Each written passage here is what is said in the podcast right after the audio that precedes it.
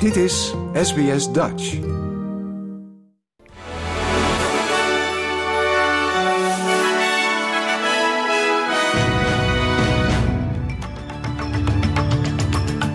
Dit is de SBS Nieuwsflits van woensdag 27 september. Mijn naam is Paulien Roesink.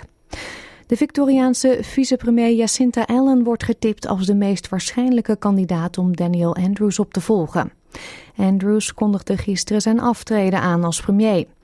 Mevrouw Allen is tot nu toe de enige kandidaat. Vanmiddag om 12 uur kiest de caucus van Labour de opvolger van Andrews.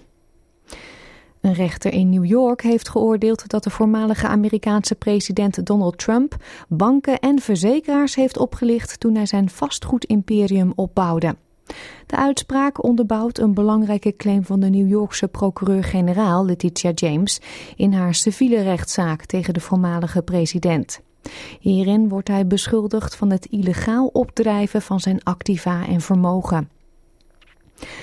De Oekraïense president Volodymyr Zelensky zegt dat de sancties tegen Rusland niet voldoende zijn om de agressie van Rusland een halt toe te roepen. Hij kondigde nieuwe Oekraïense acties aan tegen wat hij de terroristische staat noemt. Hij zegt dat zolang de Russische agressie tegen zijn land voortduurt, er verdere consequenties zouden moeten volgen. Een rechtbank in Moskou heeft een gevangenisstraf van 19 jaar bekrachtigd tegen de Russische oppositieleider Alexei Navalny. Hij werd tijdens een hoorzitting in augustus schuldig bevonden aan extremisme.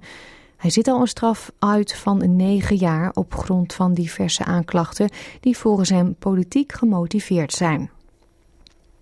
VN-secretaris-generaal Antonio Guterres zegt dat de enige manier om het gebruik van kernwapens te voorkomen is door ze compleet uit te bannen. Tijdens zijn toespraak op het jaarlijkse evenement ter gelegenheid van de Internationale Dag voor de totale uitbanning van kernwapens sprak Guterres over hoe catastrofaal het gebruik van een kernwapen zou zijn voor de mensheid. De Britse minister van Binnenlandse Zaken, Suella Braverman, heeft regeringen opgeroepen om te overwegen de wereldwijde vluchtelingenregels te herzien, zodat ze geschikt zijn voor de moderne tijd.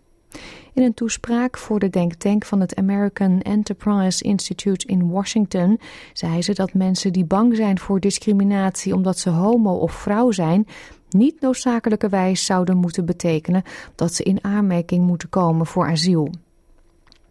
En tot slot politiek nieuws uit Nederland. Nieuw sociaal contract gaat in heel Nederland meedoen aan de Tweede Kamerverkiezingen in november. Oprichter Pieter Omtzigt zei dat gisteren tijdens de presentatie van zijn kandidatenlijst.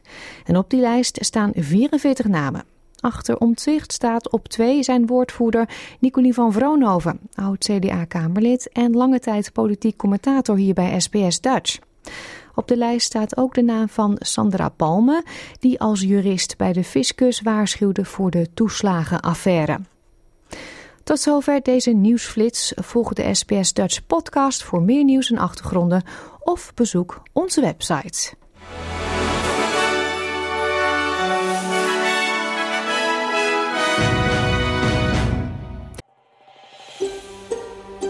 Wil je nog meer soortgelijke verhalen?